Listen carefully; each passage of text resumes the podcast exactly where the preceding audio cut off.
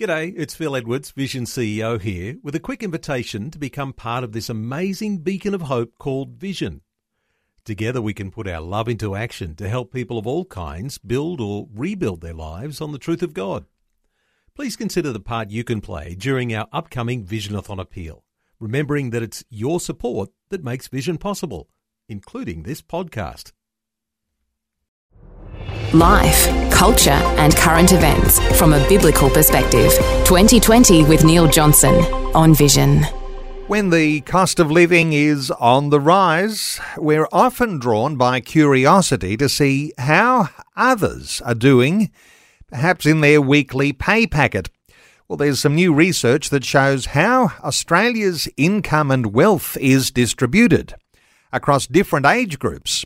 We're checking in today with social researcher Geoff Brailey from McCrindle Research. Geoff, a special welcome back to 2020. Thank you so much for having me. Great to be with you. Uh, Geoff, not just about, you know, who's making more than who, but there's a deeper, bigger picture when you start to talk about wealth distribution. What's your overall impression of what we're seeing now in Australia? Yeah, it's a fascinating story, Australia's sort of wealth narrative. I really think stands out is that it's a principle that wealth will grow over time, and when you add it up little by little and save up little by little or invest and see those returns come in, that's what we expect. And that's certainly true that the older generations have greater wealth than the younger generations. But it's a pretty encouraging story for young generations when it comes to the household income. So it's not a, a devastating story, while there are very sort of stark challenges with cost of living.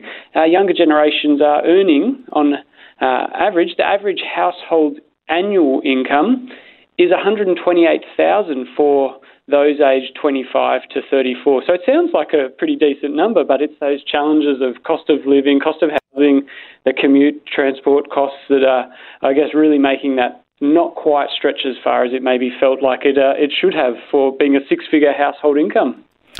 And what does it mean that we are living longer these days and working until we are older? Uh, what's that saying about us as a nation?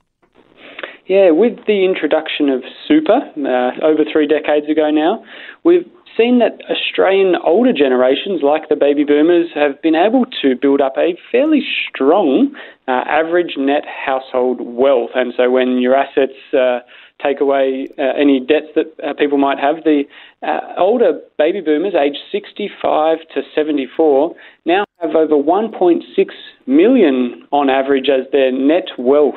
And so that's been good to see through the last three decades of positive uh, economic conditions. And while we've had a few challenges in the last few years, I think those older generations in Australia have saved hard, they've worked hard, and hopefully now they can enjoy and, and spend and enjoy that uh, money that's been built up over time.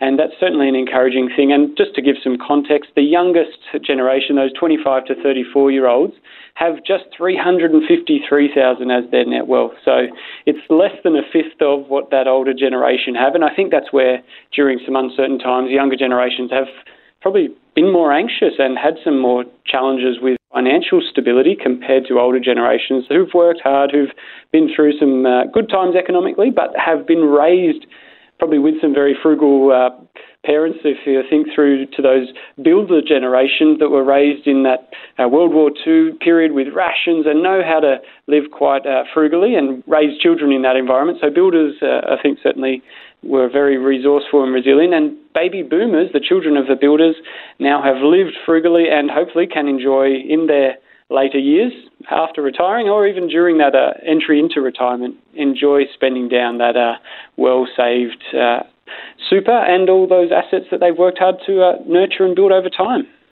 Geoff, all very well to say the numbers look good. Uh, they even look healthy in some respects, but with higher wealth and with higher income levels, uh, perhaps than ever before, are we any better off? Because you did begin to say that, you know, our dollar doesn't have the same sort of buying power as it did uh, in perhaps earlier times. So are we any better off, even though the numbers look more healthy? Yeah, that's a, great question. I think Australia, as a land of the fair go and a sort of a land that looks for an egalitarian approach, we want to see a, a place where, whether it's new migrants or people who've lived here for many generations or even our First Nations people, we want uh, equality in our land. And yet, when we see the data, when it comes to, for example, net wealth, the, the, those in the lowest 20% of Australia's private wealth own just 1% of Australia's private wealth compared to the top 20% who own 63% of Australia's private wealth. And so while it might seem like a land of the fair go and sound pretty nice when you look at the generational analysis, it's pretty stark that Australia's population does have people who are doing it really, uh, I guess, they're living with very little financial margin and very few savings so it's a pretty challenging uh, time, I think, for Australia as we are living with inflation and rising cost of living, our spending power going uh, less in terms of if you spend $40 at the petrol pump, $40 doesn't get you what it used to a few decades ago at the uh, petrol pump. That used to fill a petrol tank, and now we certainly know that $40 won't uh, get you very much at all. So, pretty challenging times when it comes to the wealth and the income disparity in Australia. And in places like the Northern Territory, that wealth is the, the smallest out of all the states, whereas it's the largest in Victoria. So, even by state, we can see that there are some more challenging uh, times for certain, ty- certain geographies in Australia. Oftentimes, we'll draw attention to the gap between rich and poor, and it seems to be that healthy societies have a smaller gap. Uh, are we seeing that gap between rich and poor actually getting bigger and bigger each year?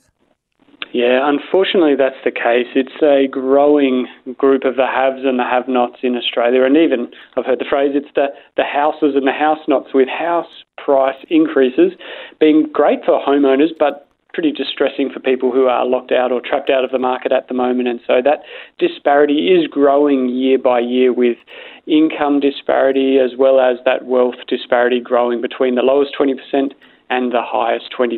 So the highest 20% in Australia when it comes to net wealth have over $3.2 million. And so I think in a, a sense there is a, an opportunity for our high uh, net wealth people and households to have a, a, mindset and an outlook that looks to ways to support locally. And when we've uh, just completed a recent giving study in Australia, Australians do love to give in their own backyard. We do love to look after the vulnerable people in our local community, in our own national kind of narrative. And so that's, a, I think, an opportunity for people who've worked hard, had those uh, favoured uh, opportunities with wealth, and now have an opportunity to give back to their local community as well. What about the way we might compare generations here? Because uh, the thought that, you know, our parents, when they were our age, how were they doing? And how are we doing in comparison? So, uh, are we better or worse off than our parents were? Yeah, that's a, a, great question. I think the baby boomer generation probably has a, a key place to start. Have as I said, been raised through some pretty challenging times in that early stages of their life in uh, Australia's history in the 1950s and 60s. Things were uh, in recovery from World War II, and so it was not an easy time, and yet through those most recent three decades, baby boomers have seen good economic times. And I think, in comparison, a younger Gen Y, millennial, or older Gen Z audience the kids of those baby boomers have probably felt like it's not as fair. It's harder for me today to purchase the home or uh, find that stable, secure job. And so I think there is a bit of a disadvantage to today's younger generation. However, there are some positives on their side as well with greater technology, with stronger dig- digital literacy, the ability to start, uh, whether it's the online sort of side hustle or a, a, an entrepreneurial initiative. So there are opportunities for a younger generation to take advantage of their strengths to find that extra income. And one in three younger generation uh, Australians will have that side hustle to help with those cost of living uh, challenges that they face. So they're learning that strong work ethic that their parents would have demonstrated. And I think that's a positive for our younger generations. And certainly for Gen Z, financial independence and owning their own home is one of their top life goals. So for the youngest generation in today's workforce, those Gen Zs, they've got that outlook from the beginning of I want to get a good financial footing in life. So they're making some of those uh, decisions that probably the Gen Ys, with their smashed avocado, uh, bit of uh, love for cafe lifestyle, have probably copped a bit of flack.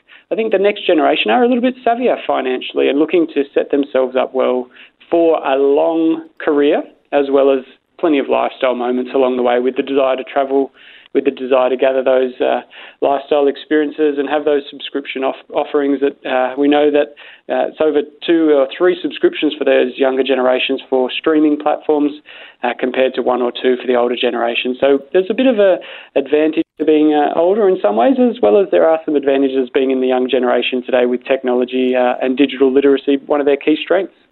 Something I don't think is in your latest study, but uh, reflecting back on, I think, an earlier conversation we might have had, Geoff, uh, the thought that baby boomers are growing older and uh, many of those are dying and they're leaving an inheritance to the next generation.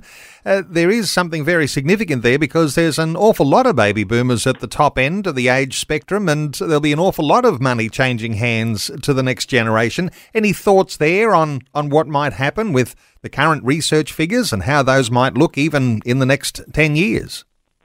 Yeah, that's right. The next decade will see a, a really um, incredible uh, trillion dollar intergenerational wealth transfer as older builders and baby boomers sadly do pass on, but leave a legacy beyond their life to the next generation. And there is more than just financial uh, transfer that happens generationally, but that financial transfer will be quite significant and a, a real step up. Maybe it's for a, a, a Gen Y family that, or, or a Gen X family in those key working years, feeling that large debt that they might be carrying, whether that's household debt or the consumer debt that Australians love to have debt up to their eyeballs, whether it's from car debt, credit card debt, student loans that they might have, uh, those help debt, uh, is what it's called for student loans in Australia. And certainly, I think those uh, little generational wealth transfer moments will be a real breath of fresh air. Now, it does come with the sad loss of life. And so I think it's one of those interesting things in Australia where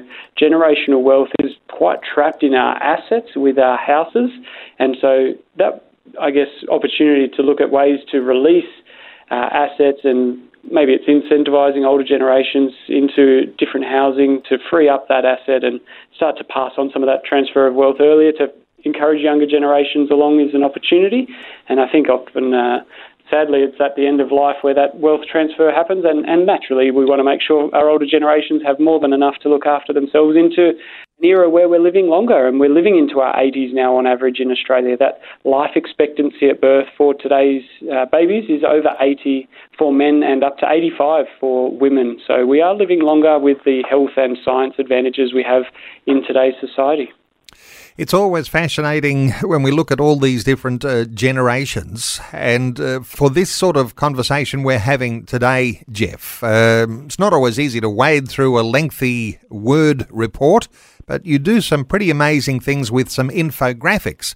How can listeners get a bit of a closer insight with some infographics? Uh, they simply go to your website at mccrindle.com.au?